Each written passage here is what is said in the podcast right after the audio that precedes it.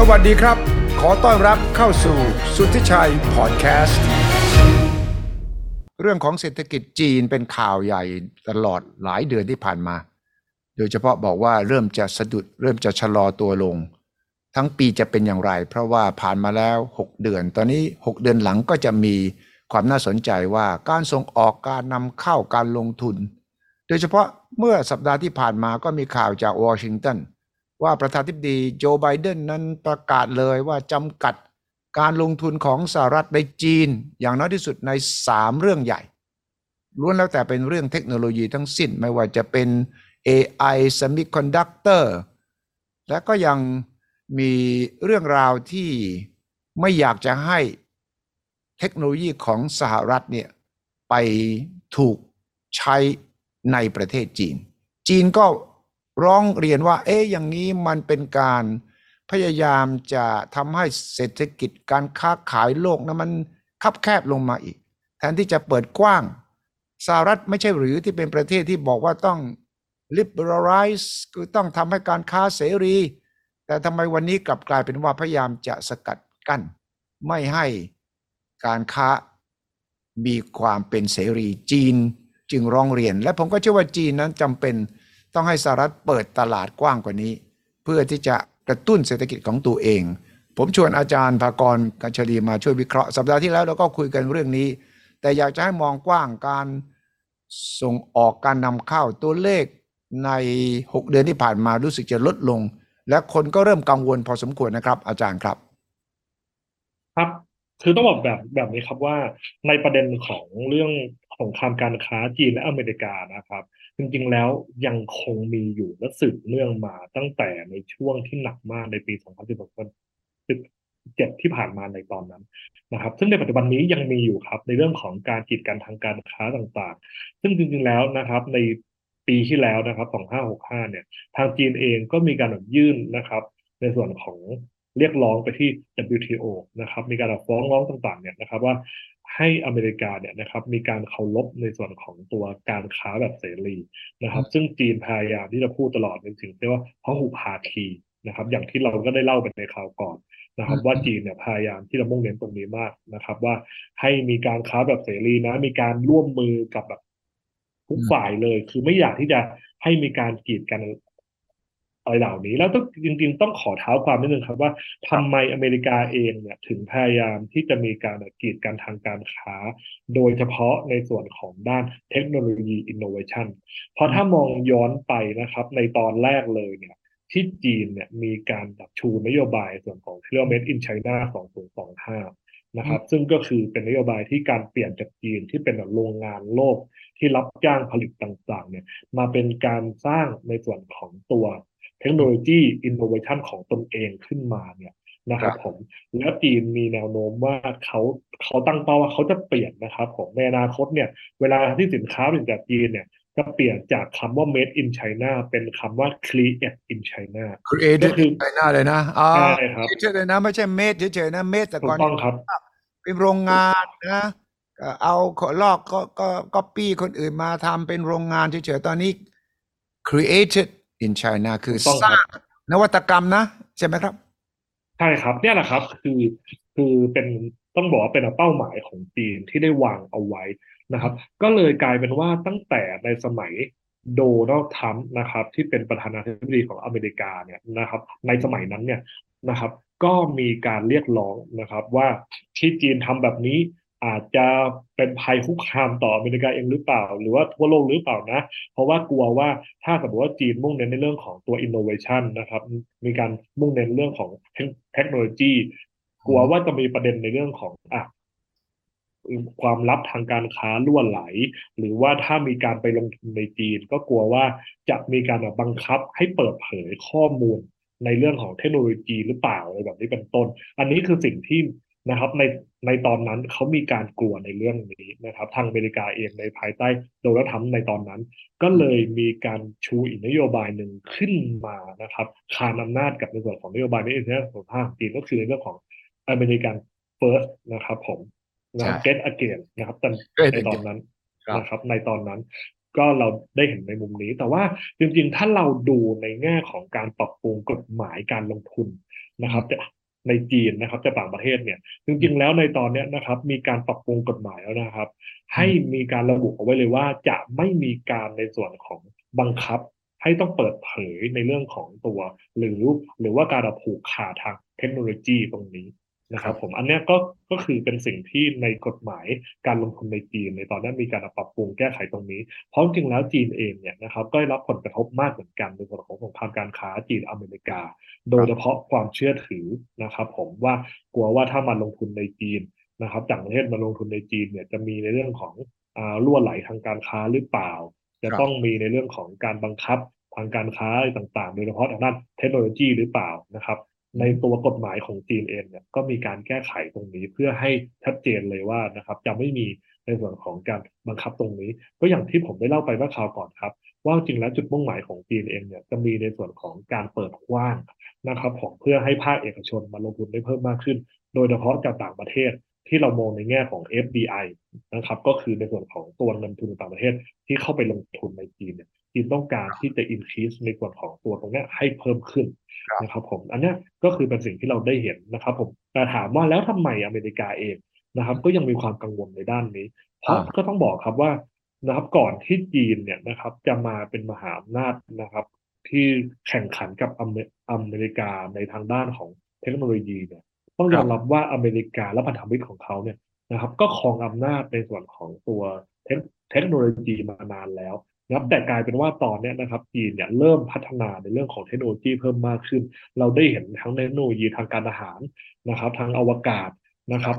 และทางการตลาดต่างๆนะครับอินโนเวชั่นใหม่ๆโดยเฉพาะทางสาย AI นะครับที่จีนมีพยายามที่จะใช้อย่างเป็นรูปธรรมด้วยซ้ำนะครับอย่างในส่วนของที่เป็น VR AR นะครับที่เป็นเทคโนโลยีแบบเหมือนจริงนะครับเราอาจจะเห็นว่าเป็นแค่กระแสนะครับเป็นแบบไม่ต้องวัดเป็นแค่กระแสในไทยหรือเป็นแค่กระแสในอเมริกาแต่ถ้าไปดูในจีนเนี่ยเราเห็นว่ามีการนำมาใช้อย่างเป็นรูปธรรมจริงๆนะครับอย่างล่าสุดเนี่ยนะครับผมก่อนที่ผมจะเล่าเรื่องนี้นะครับผมก็ได้มีโอกาสที่จะเข้าไปดูในโลกออนไลน์จีนเนี่ยผมได้เห็นว่าตอนนี้นะครับไม่ว่าจะอีคอมเมิร์ซจีนหรือไม่ว่าจะเป็นในออฟไลน์รีเทลเองก็ตามเนี่ยมีการใช้เทคโนโลยี AR นะครับแล้วก็ VR นะครับถ้าหลายคนอาจจะยังนึกภาพไม่ออกว่า AR VR คืออะไรถ้าเราเคยเล่นเกมแบบโปเกมอนโกนะที่เราถือมือถือเป็นเครื่องนึงแล้วก็เอาไปส่องดูตามเสาไฟฟ้าตามสารภูมิต่างๆแล้วมีโปเกมอนขึ้นมาอันนั้นแหละครับคือหนึ่งในเทคโนโลยี AR นะครับแล้วก็ VR ซึ่งเราเคยได้ยินเป็นกระแส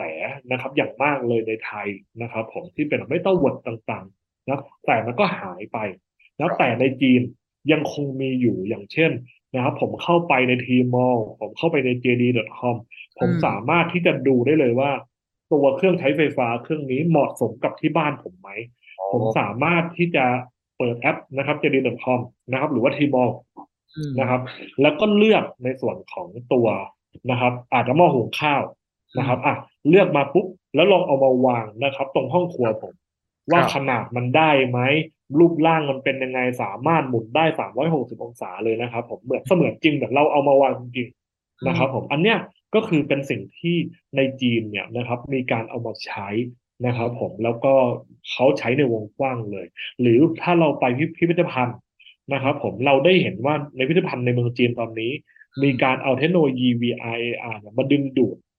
ให้คนจีนคนรุ่นใหม่เนี่ยนะครับผมสามารถที่จะเข้ามามีส่วนร่วมสามารถที่จะเข้ามาดูพิพิธภัณฑ์ได้อย่างสนุกสนานเพิ่มมากยิ่งขึ้นสิ่งที่ผมกำลังเล่าต่อไปเนี้ยก็คือว่าเทคโนโลยีในจีนต้องยอมรับครับว่ามีการพัฒนาค่อนข้างไวนะครับมีการพัฒนาค่อนข้างไวและมีการเอาไปใช้อย่างวงกว้างทั้งในแง่ของเชิงพาณิชย์แล้วก็ทั้งในแง่ของทางภาครัฐเองอันนี้ก็เลยอาจจะเป็นประเด็นนะครับที่ทางอเมริกาแล้วก็ทั่วโลกเนี่ยนะครับผมในบางประเทศเนี่ยอาจจะมีความกังวลว่าเอ๊ะเมื่อในส่วนของการพัฒนาเทคโนโลยีของจีนที่มีภาครัฐนะครับเป็นเหมือนเราฟังเฟืองสำคัญในการที่เข้ามามีบทบาทในส่วนของการสนับสนุนซัพพอร์ตเนี่ยจะทำให้ถ้าสมมติว่าเขาเข้าไปลงทุนในจีนในด้านของเทคโนโลยีเนี่ยจะมีภาครัฐเข้ามาเกี่ยวข้องหรือไม่อันนี้ก็ยังเป็นความกังวลในเรื่องของความโปร่งใสแต่อย่างที่ผมบอกว่า ตัวกฎหมายใหม่ของจีนที่มีการแก้ไขเนี่ยเขาก็พยายามที่จะทำให้ดูโปร่งใสมากยิ่งขึ้นตรงนี้มีการระบุไว้ชัดเจนว่าจะไม่มีในเรื่องของการที่ผูกมัดทางเทคโนโลยีหรือว่าการบังคับให้ต้องแบบถ่ายโอนเทคโนโลยีตรงนี้นะครับมีการระบุเอาไว้อย่างชัดเจนเพื่อที่เขาตั้งใจจะมีการปฏิรูปสภาพแวดล้อมทางธุรกิจเพื่อให้เอื้ออำนวยต่อในส่วนของต่างประเทศลงทุนในจีนได้ง่ายยิ่งขึ้นนะครับแล้วก็พูดง่ายๆว่าคือเขาต้องการที่จะได้เม็ดเงินจากต่างประเทศมาขับเคลื่อนอันนี้ต้องว่าตามตรงตามที่เราได้วิเคราะห์กันในคราวที่แล้วว่าเขามีการเปิดว่างในเรื่องของเอกชนเพิ่มมากขึ้นและถ้าเราได้ดูข่าวในจีนตั้งแต่ในช่วงโควิดเราได้เห็นสัญญาณอะไรบางอย่างตั้งแต่ปลายปี2565นะครับก่อนที่เขาจะมีในส่วนของการประกาศในส่วนของการเปิดประเทศอย่างนะครับอย่างที่เราเป็นในตอนนี้เราได้เห็นว่านะครับรัฐบาลท้องถิ่นของจีนมีการที่เรียกว่าจัดเที่ยวบินเหมาลำหรือว่าชาร์เตอร์ไฟท์ในการพานักธุรกิจนะครับของประเทศของท้องถิ่นของเขาอย่างเช่นในเจ้อเจียงนะครับของหางโจวนะครับมีการแบบเช่าเหมาลำเลยเพื่อบินไปยังต่างประเทศเพื่อพูดคุยดีลธุรกิจกันครับซึ่งอันเนี้ยเราเห็นอะไรครับเราเห็นว่าเป็นสัญญาณเลยนะครับผมว่าทางรัฐบาลจีนรัฐบาลท้องถิ่นของจีนเองในแต่ละเมืองเนี่ยก็เห็นความสำคัญในการดึงดูดเม็ดเงินต่างประเทศในการค้าระหว่างประเทศครับอันนี้คือสิ่งที่เราได้เห็นเราเลยได้เห็นเลยว่าทำไมจีนถึงพยายามที่จะเรียกร้องเรียน WTO นะครับให้อเมริกาเนี่ยมีการเคารพในเรื่องของตรงนี้นะครับแล้วก็เลิกในส่วนของการกีดกันต่างๆนะครับแต่อีกมุมนึงเราก็ได้เห็นจีนมีการตอบโต้ด้วยเหมือนกันนะครับอย่างเช่นนะครับเราได้เห็นนะครับในช่วงกับ 2-3 เดือนที่ผ่านมานะครับจีนมีการตอบโต้โดยการที่มีการให้ข้อจำกัดเหมือนกันในส่วนของการส่งออกแร่ทรัพยากรต่างๆที่เอาไปใช้ผลิตเซมิคอนดักเตอร์หรือว่าชิปนะครับเพราะจริงแล้วเนี่ยนะครับของจีนเองเนี่ยถึงแม้ว่าต้องยอมรับตรงๆว่าจีนเองอาจจะยังไม่ได้พัฒนาเทียบเท่ากับเกาหลีใต้หรือว่าไต้หวันหรือว่าอเมริกาในแง่ของในส่วนของการผลิตเซมิคอนดักเตอร์นะครับผมหรือว่านะครับที่เราเรียกว่า IC หรือว่าชิปเนี่ยแหละนะครับผมอาจจะยังไม่ได้ครองตลาดมากเท่านั้นนะครับแต่สิ่งที่จีนมีข้อได้เปรียบคือจีนมีแร่ครับจีนมีทรัพยากรที่ใช้ในการผลิตเราเลยได้เห็นว่าจีนเลยมีการตั้งข้อจำกัดตรงนี้เพื่อเอามาตอบโต้นะครับกับในส่วนของการที่มีการกีดกันตรงนี้ของทางอเมริกาต่างๆในการตรงนี้ขึ้นมา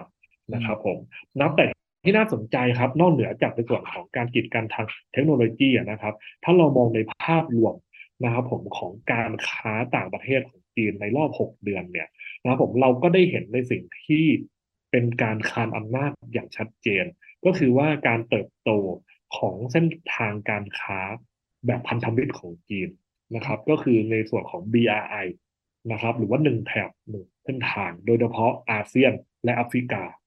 และที่สำคัญครับจีนมีการพยายามที่จะผลักดันในเรื่องของ RCEP นะครับ RCEP เนี่ยคืออะไร RCEP ก็คือเป็นในส่วนของตัวหุ้นส่วนนะครับทางการค้าเขตใหม่นะครับผมที่มีประเทศอาเซียนหลัก10ประเทศแล้วก็รวมกับอีก5ประเทศที่มาเสริมเข้ามานะครับซึ่งนะครับใน5ประเทศนั้นก็มีจีนญี่ปุ่นและเกาหลีใต้นะครับเคยมีคนถามผมมาครับว่าจริงๆแล้วจีนกับอาเซียนเนี่ยนะครับเราก็มีในส่วนของตัวการทำ FTA หรือเขตการค้าเสรี FTA อาเซียนจีนแล้วนะแล้วการที่มี RCEP ขึ้นมาแล้วเนี่ยมันส่งผลอะไรอีกนะครับถ้ามองในตามตรงนะครับผมเป็นผลดีต่อจีนใช่เพราะว่าจะยิ่งทำให้จีนเนี่ยนะครับมีความสัมพันธ์ที่แนบแน่นกับประเทศเหล่านั้นไม่ใช่แค่ทางการค้าครับผมขอย้ำแบบนี้นะครับว่าถ้าเราวิเคราะห์ในเรื่องของทางการค้าเนี่ยมันไม่ใช่แค่เรื่องของทางการค้าแต่มันมีเรื่องของการเมืองเข้ามาเกี่ยวข้องด้วยมันมีในเรื่องของความสัมพันธ์ระหว่างประเทศมาเกี่ยวข้องด้วยซึ่งการที่จีนเนี่ยนะครับผมได้เข้ามาใน RCEP นะครับผมและได้เชื่อมกับอาเซียนนะครับเพิ่มขึ้นอีก1เขตการค้าเสรีเนี่ยมันยิ่งทำให้หลายๆอย่างที่อาจจะยังไม่ได้ทำใน FTA นะครับไชน่าอาเซียนแต่ได้ทำในส่วนของตัว RCEPเนี่ยตรงเนี้ยมันแนบแน่นมากขึ้นอย่างเช่นเราเคยนะครับคือจีนเองเนี่ยมี FTA นะครับไชน่าอาเซียนแล้วแต่นะครับจีนบอกว่าพอมามี RCEP แล้วเนี่ยจีนอนุญาตให้ฟิลิปปินส์มีการส่งออกทุเรียนไปจีนได้นะแต่ทำไมเขาไม่ได้พูดถึงตั้งแต่ ในส่วนของ China Art เนี่ยเห็นไหมครับว่ามันมีการที่ค่อยๆพัฒนาในส่วนของตัวสิทธิประโยชน์นะครับความแนบแน่นซึ่งไม่ได้แค่ความแนบแน่นทางการค้าแต่เป็นความแนบแน่นทางในส่วนของความสัมพันธ์ระหว่างประเทศและการเมืองที่มีการเปลี่ยนแปลงไปตามในส่วนของการและเวลาและสถานการณ์ภูมิรัฐศาสตร์ในตอนนั้นถ้าเราสังเกตให้ดีนะครับทำไมจีนถึงพยายามผลักดันอาเซียนให้เกิดขึ้นในช่วงของตัวโควิด -19เพราะตอนนั้นจีนเองก็ยังคงมีปัญหาเรื่องการค้าระหว่างประเทศจีนอเมริกาอยู่แล้วจีนก็มีปัญหาในเรื่องของเศรษฐกิจชะลอตัวทั่วโลกนะครับผมดังนั้นจีนก็เลยพยายามจะหาตลาดใหม่ๆที่ยังคงเป็นตลาดพันธมิตรและแน่นอนว่ามีพื้นที่ที่ไม่ไกลกันมากนักเพราะต้องยอมรับว่าในช่วงโควิด -19 เนี่ยมีความไม่ปกติของซัพพลายเชนหรือว่าโลจิสติกส์ดังนั้นเนี่ยนะครับจีนเลยพยายามอาศัยในส่วนของตลาดใหม่ที่ไม่ไกลกันมากนักก็คืออะไรครับอาเซียนรวมถึงเกาหลีญี่ปุ่นดังนั้นพออาเซียนเนี่ยเลยเข้าแก๊ปเลยนะครับผมตรงนี้มันก็เลยเป็นสิ่งที่เราได้เห็นนะครับผมเราเลยได้เห็นเลยว่าจีนเองก็ประกาศตัวเลขออกมาในช่วงครึ่งปีแรกว่ามีการเติบโตอย่างมากในส่วนของการค้าระหว่างจีนและอาเซียนนะครับแล้วก็ BRI นะครับรวมถึงอาเซียนนะครับคือถ้าเราได้ดูในข่าวจีนนะครับผมที่มีการเผยแพร่ออกมาเมื่อวันก่อนคือจีนใช้คำว่าเครือข่ายการค้าของจีนกว้างขึ้นโอเพนขึ้นนะครับผมเครือข่ายกันกว้างขึ้นครับขึ้นเปิดกว้างขึ้นเขาจะเปลี่ยนภาพลักษณ์ของจีนซึ่งสมัยก่อนถูกมองว่าปิดกั้นข้อมูลไม่เปิดเผยแล้วก็มีเงื่อนไขเกี่ยวกับเรื่องการเมืองมากมายเรื่องโอนเงินแต่ก่อนโอนเงินออกนอกประเทศก็ยากการมาลงทุนในจีนก็มีกติกาที่นักธุรกิจต่างชาติบอกว่าโอ้ยลำบากทั้งหมดนี้เขาพยายามแก้หมดเลยเหรอคืออันนี้ต้องบอกอย่างนี้ครับว่าจีนเนี่ยนะครับผมอย่างที่ผมเคยเล่าในทุกครั้งเนี่ยว่าจริงแล้วจีนมีการมอนิเตอร์ต่างๆในส่วนของสถานการณ์ต่างๆนะครับผมโดยเฉพาะในเรื่องของทางการค้าและอย่างที่ผมได้นำเรียนไปเมื่อกี้ว่าในช่วงของสงครามการค้าจีนอเมริกาเนี่ยนะครับผมแล้วก็ช่วงของโควิดเนี่ยจีนก็มีการปรับแก้กฎหมายในส่วนของการลงทุนนะครับต่างประเทศเข้าจีนเนี่ยซึ่งหนึ่งในนั้นก็คือต้องการทำให้มีความเชื่อมั่นในเรื่องของความโปร่งใสมากยิ่งขึ้นโดยเฉพาะการบังคับถ่ายโอนเทคโนโลยีซึ่งตรงนี้ยอมรับว่าก็เป็นภาพลักษณ์ที่ไม่ค่อยดีนะของจีนที่มีการพัดนะครับเครือจำไปตรงนี้นะครับโดยเฉพาะในอเมริกานะครับดังนั้นเนี่ยจีนเองก็พยายามที่จะสื่อสารออกมาใหม่ว่าจีนมีการ Open Up มีการแก้ภาพลักษณ์ตรงนี้มีการนำเสนอภาพลักษณ์ใหม่ในตรงนี้อันนี้คือสิ่งที่จีนพยายามทำนะครับเราเลยได้เห็นว่าในส่วนของ Key Message ต่างๆที่จีนมีการนำเสนอนะครับออกมาทั้งในส่วนของตัวมีเดียสื่อต่างๆและรวมถึงในส่วนของเวลาที่ผู้นำจีนเนี่ยมีการออกไปในเวทีโลกเราจะได้เห็นนะครับตัวคีย์เวิร์ดว่า Open Up เราจะได้เห็นคีย์เวิร์ดในส่วนของการร่วมมือกันนะครับแบบพหุภาคีนะครับและจีนตอนนี้ใช้คำว่า Network นะครับผมเครือ Network ของจีนเนี่ยมีการขยายเพิ่มขึ้นโดยเฉพาะในส่วนของอาเซียนนะครับซึ่งเขามีการเผยแพร่ว่าในช่วง7เดือนแรกนะครับผมก็คือนะครับมกราคมจนถึงกรกฎาคมนะครับในปีนี้2566เนี่ยนะครับการค้าระหว่างจีนและอาเซียนเนี่ยนะครับเป็นคู่ค้าที่มีการเพิ่มขึ้น 2.8% ก็ถือว่าเป็นการเพิ่มขึ้นมากที่สุดนะครับผมในส่วนของตัวคู่ค้าทวิภาคีในส่วนของตัวระหว่างจีนนะครับกับในส่วนของคู่ค้านะครับอื่นซึ่งก็ถือว่ายังเป็นรายใหญ่นะครับและจริงๆต้องบอกว่าการค้าระหว่างจีนและอาเซียนเนี่ยนะครับผมถ้าดูในแง่ของครองสัดส่วนการค้าระหว่างจีนและต่างประเทศทั้งหมดครองสัดส่วน 15% นั่นหมายความว่านะครับผมก็คือค่อนข้างเยอะนะครับ 15% จาก100นะครับผมก็ค่อนข้างที่ถือว่าเยอะเพราะจริงๆแล้วจีนก็มีคู่ค้านะครับค่อนข้างเยอะนะครับผมแต่ว่าในส่วนของเฉพาะอาเซียนเนี่ยก็ประมาณ 15% แต่ก็ต้องยอมรับว่าปัญหาหนึ่งที่ผมเคยเลือกประเด็นเอาไว้แล้วก็คือในเรื่องของตัวการขาดดุลเพราะในตอนนี้นะครับอย่างไทยเองกับจีนเองเนี่ยก็ยังคงมีการขาดดุลก็คือหมายความว่าจีนนะครับคือจีนส่งออกมาไทยเยอะนะครับแต่ไทยเราเนี่ยนะครับส่งออกไปจีนค่อนข้างน้อยถ้าเทียบมูลค่ากันนะครับผมโดยเฉพาะเมื่อมีในเรื่องของประเด็นเรื่องของตัวเศรษฐกิจชะลอตัวของในจีนเองนะครับในส่วนของภาคการผลิตต่างๆเราเลยได้เห็นว่าในการนำเข้าสินค้านะครับที่เป็นทรัพยากรเอาไปใช้ในการผลิตในจีนเนี่ยก็ลดลงนะครับซึ่งตรงนี้นะครับมันก็เลยส่งปัญหาในเรื่องของการขาดดุลของไทยด้วยนะครับซึ่ง ก็คาดหวังว่าในช่วงครึ่งปีหลังนะครับจีนเองเนี่ยจะมีการพัฒนาในเรื่องของเศรษฐกิจในประเทศตนเองนะครับผมที่มีความมั่นคงในเรื่องของอุปสงค์เพิ่มมากขึ้นนะครับจะได้ทำให้ในส่วนของตัวการนำเข้าสินค้าเพื่อไปผลิตในเมืองจีนนะครับก็อาจจะเพิ่มขึ้นตรงนี้นะครับผมซึ่งจริงๆต้องบอกอย่างนี้ครับว่าเราจะได้เห็นนะครับอันนี้ผมขอทำนายไว้เลยว่าเราจะได้เห็นการกระตุ้นนะครับบริโภคในประเทศจีนต่อไป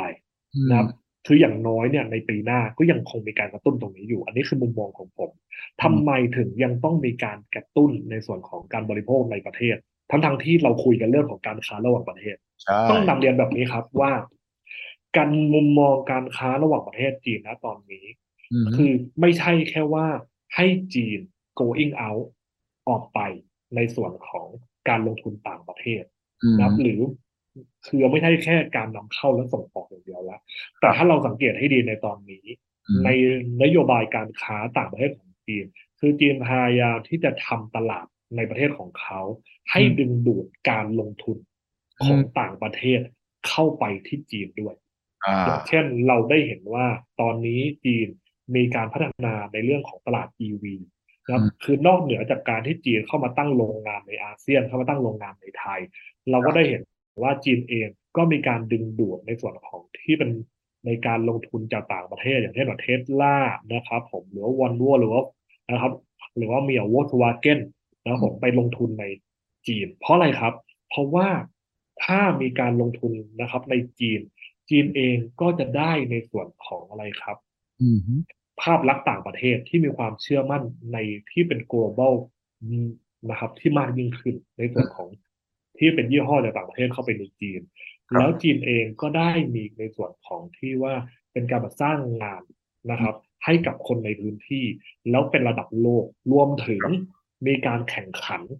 กันระหว่างที่เป็น global กับ domestic มากยิ่งขึ้นอันนี้คือสิ่งที่จีนพยายามทำเราเลยได้เห็นในมุมนี้ครับว่าทำไมจีนถึงมีการแก้ไขกฎหมายมีการปฏิรูปกฎหมายมีการนำเสนอออกมาว่าจีนเองเนี่ยจะมีการปฏิรูปในส่วนของหน่วยงานภาครัฐเพื่อให้เอื้ออำนวยต่อในส่วนของการลงทุนของเอกชนเพิ่มมากขึ้นอย่างที่เราคุยกันเป็นคราวที่แล้วนะครับผมและเนี่ยเราได้เห็นตรงนี้ว่าถ้าเราจะวิเคราะห์เลยนะครับว่าจีนกำลังมุ่งเน้นอุตสาหกรรมอะไรอยู่เราดูจากในเวทีโลกครับอย่างล่าสุดนะครับจีนมีการจัดการแข่งขันมหาวิทยาลัยโลกนะครับกีฬามหาวิทยาลัยโลกที่เฉิงตูเราได้เห็นอะไรนอกจากการที่จีนนะครับมีการเผยแพร่ในเรื่องของกีฬาในเรื่องของการจัดการแข่งขันจีนมีการเผยแพร่ในเรื่องของเทคโนโลยีที่นำไปใช้ในหมู่บ้านนักกีฬามีการเผยแพร่ในเรื่องของเทคโนโลยี EV นะครับผมอันนี้เป็นข่าวใหญ่ในจีนเหมือนกันว่าจีนมีการนะครับมีการปรับที่เรียกหมุดหมายใหม่ในเรื่องของ EV โดยการทำให้ทั่วโลกได้รับรู้ว่าตอนนี้พัฒนาในเรื่องของ EV แล้วก็ Green Technology ยังไงบ้างนะครับผมอันนี้ก็คือสิ่งที่เราได้เห็นเนี่ยเราจะวิเคราะห์ได้เลยว่าจริงๆแล้วเนี่ยตอนนี้จีนกำลังพยายามที่จะพัฒนาด้านของ EV นะแล้วไม่ใช่แค่ผลักออกไปอย่างเดียวนะแต่จีนพยายามที่จะทำให้นักทั่วโลกหันมาลงทุนในจีนในสายนี้เพิ่มมากขึ้นด้วยพอยิ่งทั่วโลกมาลงทุนในจีนในสายนี้มากขึ้นนั่นหมายความว่าในจีนเองก็มีการพัฒนาครับในสายของ EV เพิ่มมากขึ้นด้วยนี่สิ่งเราได้เห็นนะครับผมและพอพูดถึงเรื่องของการค้าระหว่างประเทศเนี่ยนะครับผมในเรื่องของโลจิสติกคือสำคัญมากถูกไหมครับอาจารย์นะครับดังนั้นเนี่ยเราเลยได้เห็นว่าจีนเองพยายามพัฒนาด้านของโลจิสติกโดยเฉพาะในเส้นทางการค้าระหว่างภูมิภาคนะครับเราเลยได้เห็นว่าถ้าเราเข้าไปดูข่าวด้านโลจิสติกในจีนเนาะในแต่ละปีในช่วงนี้นะครับคืออย่างน้อย3ปีที่ผ่านมาเนี่ยจีนจะมีการนำเสนอในเรื่องของว่าการนำเสนอครบ 10,000 เที่ยวนะครับของรถไฟขนส่งระหว่างจีนและยุโรปโดยจีนพยายามจะให้เห็นว่า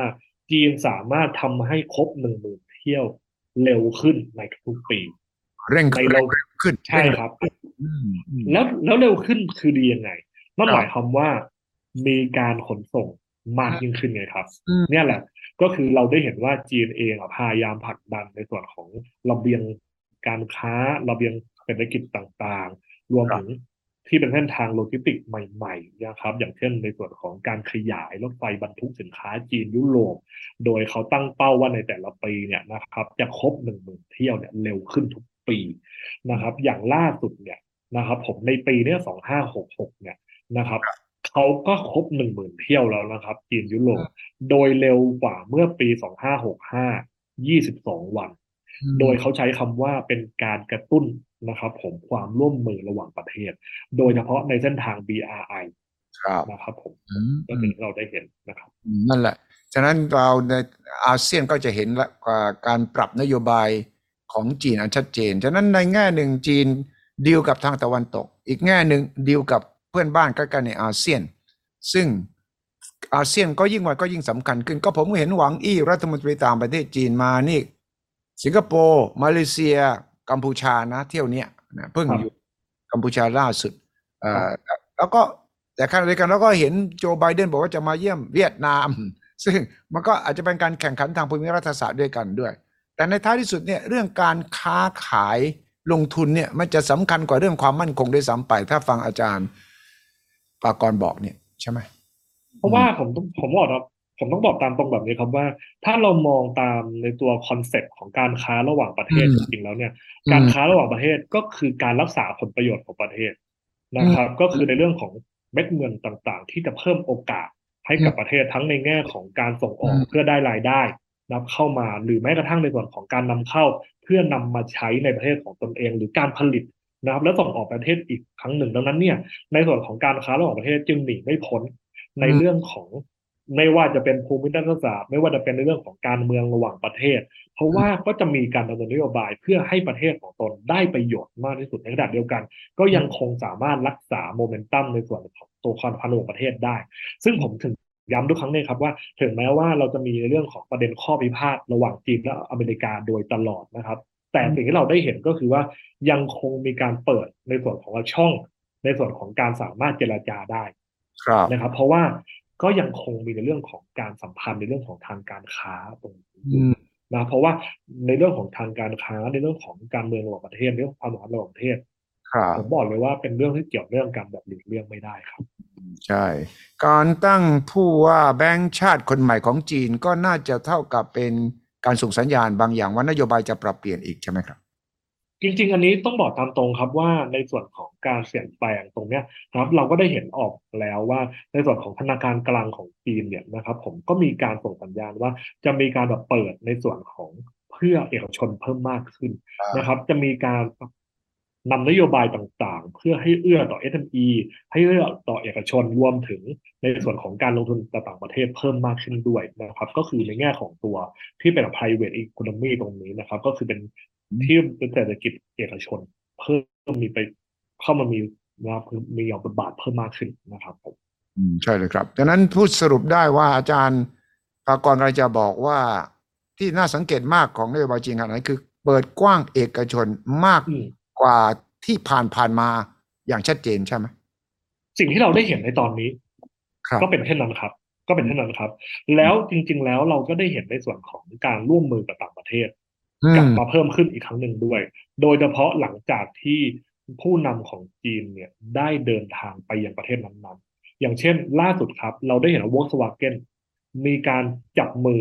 กับผู้ผลิตในจีนในส่วนของการพัฒนา EV นะครับผมเพื่อที่จะเน้นตลาด EV เพิ่มมากขึ้นซึ่งก็หลังจากที่ผู้นำจีนนะครับมีการเดินทางไปเยือน EU นะครับไปยุโรปต่างๆไปเยอรมันอะไรพวกนี้นะครับเราก็ได้เห็นตรงนี้ครับเนี่ยแหละครับถึงที่ผมชี้เห็นว่าการเมืองความสัมพันธ์ระหว่างประเทศกับการค้าระหว่างประเทศเกี่ยวเนื่องกันอยู่แล้วครับครับนี่น่าสนใจมากเพราะว่าเศรษฐกิจจีนเมื่อเกิดอาการชะลอตัวเนี่ยเราจะเห็นการปรับตัวของจีนอย่างรวดเร็วและก็ไม่ปิดบังอำพรางอีกต่อไปคือเป็นแนวทางใหม่สีจิ้นผิงขึ้นมาเป็นสมัยที่3เนี่ยต้องพิสูจน์โดยเฉพาะทีมใหม่นายกรัฐมนตรีหลี่เฉียงแล้วก็ฝ่ายรองนายกที่ดูแลเศรษฐกิจเนี่ยต้องแสดงฝีไม้ลายมือเพราะมันเจอกันหลังโควิดพอดีด้วยนึกว่าจะกระตุ้นให้ได้ตามนั้นแต่ว่ามันก็มีหลายปัจจัยที่เป็นอุปสรรคซึ่งตรงนี้จะพิสูจน์ฝีมือนะครับว่าทีมครม.ใหม่ของประธานาธิบดีสีจิ้นผิงเนี่ยจะสามารถ เอาอยู่หรือไม่เรื่องนี้อาจารย์ภากรคงจับตาดูต่อไปนะครับเพื่อจะนำมาวิเคราะห์เราฟังอย่างต่อเนื่องจากนี้ไปครับขอบคุณมากครับอาจารย์ภากรครับสวัสดีครับขอบคุณครับครับสนับสนุนโดยบริษัทกาแฟดำจำกัดสามารถติดตามสุทธิชัย Podcast ได้ทุกช่องทางทั้งระบบ iOS และ Android สุทธิชัย Podcast anywhere anytime any device